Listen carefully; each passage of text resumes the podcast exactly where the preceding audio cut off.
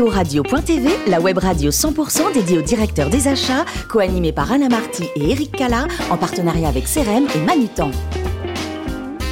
Bonjour à toutes et à tous, bienvenue à bord de CPO Radio.tv. Vous êtes 12 000 directeurs des achats et dirigeants d'entreprises abonnés à nos podcasts. Nous vous remercions d'être toujours plus nombreux à nous écouter chaque semaine. Et pour réagir sur nos réseaux sociaux et notre compte Twitter, CPO Radio-du-bas TV. À mes côtés pour co-animer cette émission, Antoine Compin, député General Manager de Manutan France. Bonjour Eric. Bonjour Antoine. Et Pascal Leroy, spécialiste de l'aménagement des espaces de travail et Managing Director de CRM. Bonjour Eric. Bonjour. Aujourd'hui, nous recevons euh, messieurs David Morvan, directeur des achats du groupe euh, CGD. Bonjour David. Bonjour. Merci de participer à, cette émission. Merci pour votre invitation. Avec nous, nous allons commencer par votre parcours. Vous avez fait des études de droit. Vous vous destinez à une carrière de juriste au départ, c'est ça? Alors euh, oui, on peut on peut dire ça euh, euh, assez rapidement. J'ai choisi le droit au, niveau du lycée à peu près. Je me suis dit qu'une carrière juridique serait dans, enfin, correspondait à mes aspirations.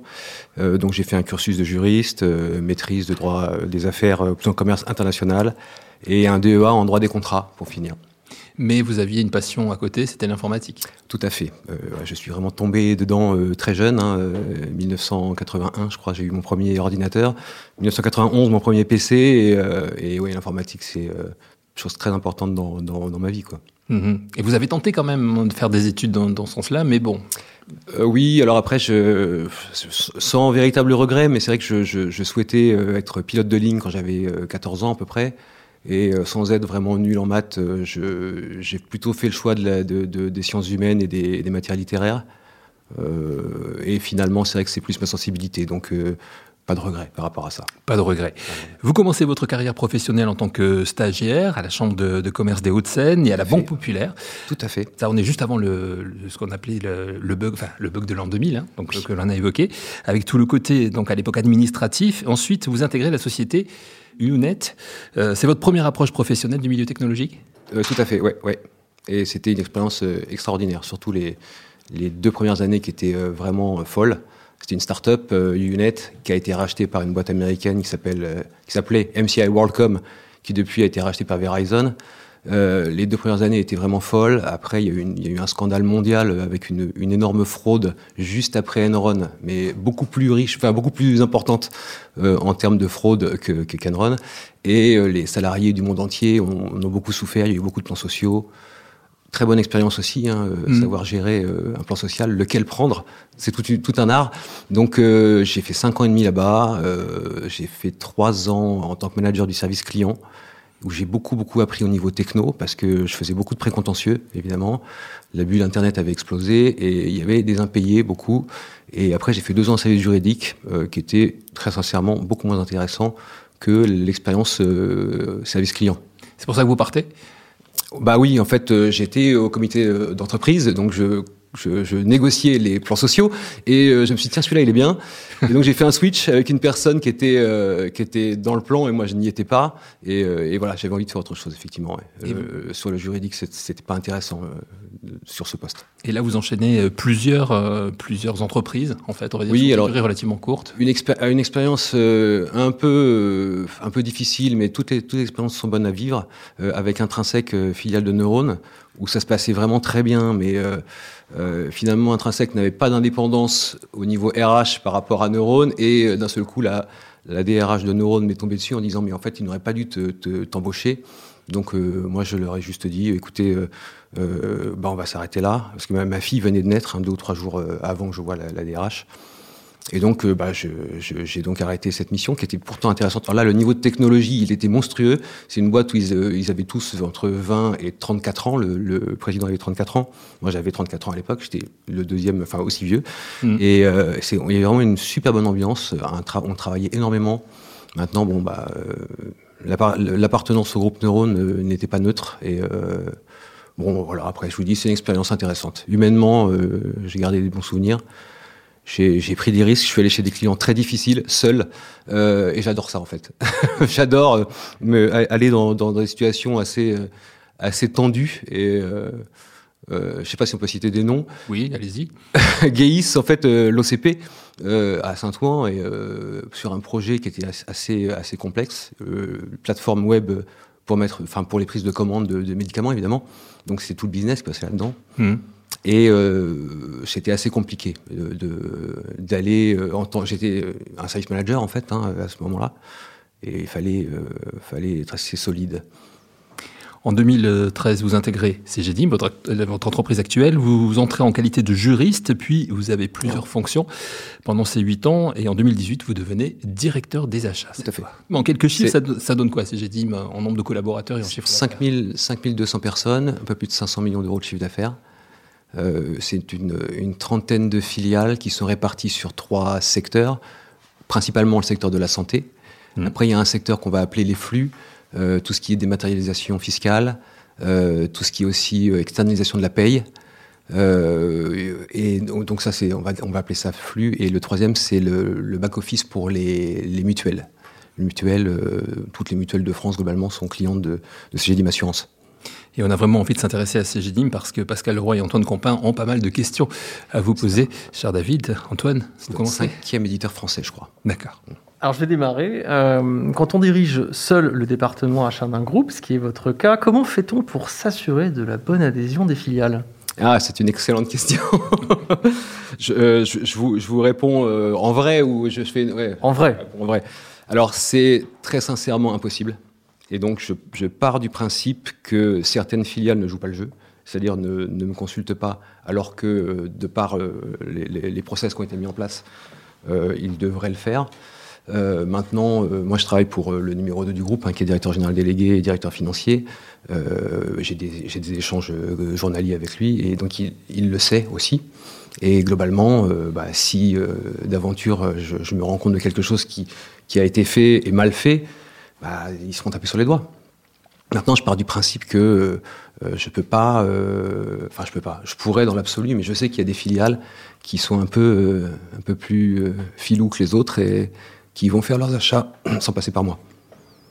Vous dites l'enjeu principal est d'acheter moins cher. Comment piloter cet objectif au travers d'une démarche RSE, d'achat local? Est-ce que quand vous parlez de prix, vous raisonnez en termes de TCO Alors, tout d'abord, j'achète essentiellement euh, des nouvelles techno. Euh, j'ai dit mes hébergeurs, toute notre activité, c'est de l'édition de logiciels en mode cloud. Donc, euh, facilement 85% de ce que j'achète, c'est de l'IT, c'est du logiciel ou du hardware ça, devient un peu compliqué de s'adresser à des constructeurs français ou ainsi de suite. Euh, donc moi, c'est vrai que je travaille beaucoup avec des éditeurs américains et des constructeurs américains ou autres, bon, principalement américains. Donc euh, après, je suis sur des marchés où finalement vous n'avez pas des, tonnes de, concurrents. je connais bien mes interlocuteurs et je sais négocier avec un Microsoft, euh, et je mets un petit peu la RSE de côté, je dois l'avouer. Sur certains euh, aspects, euh, enfin de toute façon, on a une direction qui est dédiée hein, au suivi de la RSE, au respect des obligations réglementaires.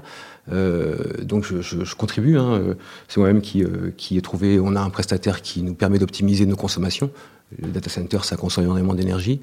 Euh, à, travers le renouvellement du contrat électricité, euh, j'ai fait en sorte qu'on utilise 100% d'électricité provenant d'énergie renouvelable. Donc voilà, c'est une, on a cette conscience. Avec le directeur des services généraux, on a mis en place tout ce qui est tri sélectif dans tous les bâtiments. Euh, on a cette conscience maintenant dans mes fonctions d'acheteur. Je vous avoue que quand on négocie avec Oracle, on n'a qu'une envie, c'est de, faire une bonne, on va dire, c'est de faire une bonne affaire. revenons un petit peu dans, le passé, gestion de, clients grands comptes chez SFR. Alors, euh, chez Manutan, nous avons la volonté de proposer une expérience privilégiée à nos clients grands comptes. Quels sont, selon vous, les axes essentiels à valoriser dans ce type d'approche L'approche grand compte mhm. Alors, euh, c'est une excellente question.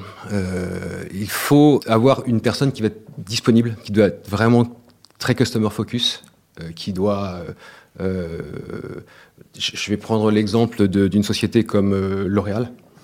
Euh, c'est un plaisir de travailler avec L'Oréal. Maintenant, c'est une société qui est très exigeante en termes de rapidité, de traitement, de faut que ça fonctionne. L'argent n'est pas un problème pour eux. Maintenant, vous avez des dirigeants de L'Oréal qui ne supportent pas attendre 5 minutes. Donc il faut vraiment être très réactif, très professionnel et surtout ne pas avoir peur bah, d'aller au feu, hein, parce que le service manager, il est aussi là pour gérer des crises. Euh, typiquement, j'ai travaillé avec Veolia. Euh, il y avait une tempête, ça devait être en 2000, 2008, et il y avait 400 antennes, ou même plus que ça, c'était en milliers d'antennes relais qui étaient tombées dans toute la France. J'étais pas censé être le service manager de ce service-là, mais quand moi j'ai eu le directeur des achats de Veolia qui m'a dit euh, c'est vous, j'ai dit oui c'est moi, et, on met une cellule de crise et puis on suit la crise jusqu'au bout. Et je pense que c'est ça, c'est vraiment être customer focus, avoir le sens du client, c'est essentiel. Et, je pense que c'est vraiment créateur de, de, de, richesse, si vous voulez, quoi. Ce, type d'activité. C'est quelque chose qui. Il ne faut pas euh, euh, lésiner sur ce type de, service. Sur les grands comptes, il faut ça, quoi. Merci. David, Pascal aura aussi des questions pour vous. Oui, merci Eric. Alors, CGDIM est un acteur très innovant dans le domaine de l'hébergement des données. Euh, et je crois savoir que le groupe vient d'emporter le marché de l'hébergement de la première constellation européenne de nanosatellites dédiée à l'Internet des objets. Tout à fait. Bravo pour ce, pour ce contrat. Tout à fait. Euh, quel rôle jouent les achats dans ce type de contrat? Alors moi j'achète tout ce qui permet euh, d'opérer nos services, donc euh, des baies, euh, des serveurs, baies de stockage, sauvegarde. après il y a une multitude de logiciels qui tournent hein, sur tout ça. Donc j'achète tout ça, tout simplement. Donc je suis vraiment très très souvent en relation avec le directeur de, l'ABU cgdim.cloud, qui est l'hébergeur du groupe, qui est la personne avec laquelle je travaille le plus et qui est vraiment quelqu'un de, de, super. Et c'est ensemble qu'on on met en place nos stratégies de négociation. C'est toujours, une stratégie. Hein. Il, y a un, côté théâtral dans, le, dans, les achats, et nous, on, tient à ça. Parce que, finalement, on n'est pas très nombreux. Moi, je suis seul, euh, et euh, il, faut, savoir exactement qui va faire quoi, et ainsi de suite. Donc, je travaille beaucoup, pour la BU CGDIM Cloud, qui bah, quelque part, c'est assez logique. J'ai ce pôle-là qui est très important. Et après, il y a tout ce qui est outils, euh, outils internes pour les salariés. Euh, bah, avec le Covid, il a fallu euh, s'équiper rapidement. heureusement, j'avais négocié Zoom en septembre 2019. Je sais pas, j'avais une. Mm. J'ai eu le nez creux, comme on dit. Et, et ça a été vraiment, je pense que pendant les trois mois qu'on suivi le début du, du confinement, toute la direction disait Mais heureusement que tu as négocié Zoom. Et c'est vrai que c'est un outil qui fonctionne, quoi, tout simplement qui nous permet de travailler efficacement. Donc euh, voilà, pour revenir à votre question, euh, tout ce qu'il y a dans le data center, euh, je le négocie. Parfait. les achats interviennent-ils dans l'innovation au sein de, de, CGDIM et en ayant par exemple un rôle actif sur la R&D des fournisseurs? Ça, peut arriver, ça peut arriver. Prenons l'exemple d'une réunion qu'on a eue hier avec Capels, qui est donc un constructeur de, de lecteurs Sésame Vital. Mmh. On a une filiale qui équipe les pharmacies. Et donc Capels, qui est une entreprise française, pour le coup, euh, on est vraiment très satisfait de travailler avec eux, joue, euh, joue le jeu et euh, notre R&D et la R&D de Capels travaillent ensemble pour faire évoluer des, des modèles de, de, lecteurs parce que finalement c'est c'est extrêmement intéressant. Et maintenant, on a des espèces de tablettes type iPad. et avec beaucoup de services, on, met des services pour le pharmacien, pour les patients. Parfait. Alors, une dernière question. Mm. Quel serait pour vous le profil d'un bon fournisseur? Évidemment, il y a le prix, mais quelles sont vos attentes en termes de services, en termes de partenariat, d'incubateur d'innovation, etc., ou d'autres critères? L'humain. Enfin, avant tout, quand vous rencontrez quelqu'un, un fournisseur, il doit se passer quelque chose au niveau humain. Moi, personnellement, euh, enfin, c'est ce que je préfère dans la profession d'acheteur, c'est le contact. Le contact, euh, voilà, il y a l'humain, et puis une fois que l'humain, euh, vous dites, tiens, j'ai envie d'écouter cette personne, bah, a après, évidemment, il va y avoir la façon de mettre en avant sa société, ses produits, ainsi de suite. Et puis après, il, va il y a la façon dont on va gérer la négociation parce que, enfin, moi personnellement, je, suis en rupture totale avec l'idée qu'on peut se faire du directeur des achats qui, euh, peut être très caractériel et, pousser des gueulantes et ainsi de suite. Je fonctionne pas du tout comme ça. Je suis pas dans la menace, je suis pas dans le du tout. Je, je, veux pas ce type de, de, relation. Et donc, euh, il faut une négociation euh, simple, franche, voilà, en disant je peux faire ça, euh, bah là, il faut que je vois. Euh, enfin, donner de la visibilité. Euh, et après, voilà, ce sont des choses assez simples, hein, mais, je, prends mes fournisseurs principaux, la personne du commercial, pour certains, fait presque tout. je peux aller jusque-là. quoi. C'est-à-dire que moi, si la commerciale s'en va, je ne sais pas si je continue à faire affaire avec l'entreprise. Ça, peut aller jusque-là, donc c'est quand même assez... Alors après, c'est peut-être quelque chose que je ne devrais pas faire. Bon, maintenant, euh, on est tous des humains et je pense que quand on travaille en entreprise, c'est aussi parce qu'on, voilà, sinon j'aurais été avocat. On aime les interactions humaines et, euh, voilà. Après, le but c'est de créer des belles histoires avec les fournisseurs. Enfin, euh, il y a fournisseurs et partenaires, quoi. là, là, c'est presque un partenaire dont je vous parlais, quoi. En tout cas, vous nous l'avez dit, euh, David, vous êtes, euh, vous êtes seul hein, à apporter le, service des, achats chez CGDIM. Et en même temps, c'est, je veux dire, c'est un luxe, mais c'est aussi un risque, non? C'est un gros risque. C'est un gros risque. Maintenant, je, gère plus une gouvernance, on va dire, que, que tous les achats. il y a beaucoup d'aspects opérationnels qui ne sont pas sur mes épaules. Euh, c'est un risque. Bah, je suis en vacances la semaine prochaine, j'ai des réunions planifiées. Euh, euh, et puis, de toute façon, j'ai toujours le, téléphone. Et enfin, je pense comme tous mes collègues. et mais en fait, quand cette direction a été créée, c'était en 2015. nous étions deux. Mon, mon, responsable de l'époque a quitté l'entreprise en 2018. Et la question, après, c'est moi qui me suis posé la question hein, est-ce que j'ai besoin de quelqu'un pour m'accompagner ou pas? Donc j'ai fait une première année en disant allez, je serre les dents, je vois ce que ça donne. Je suis pas devenu fou, ça allait.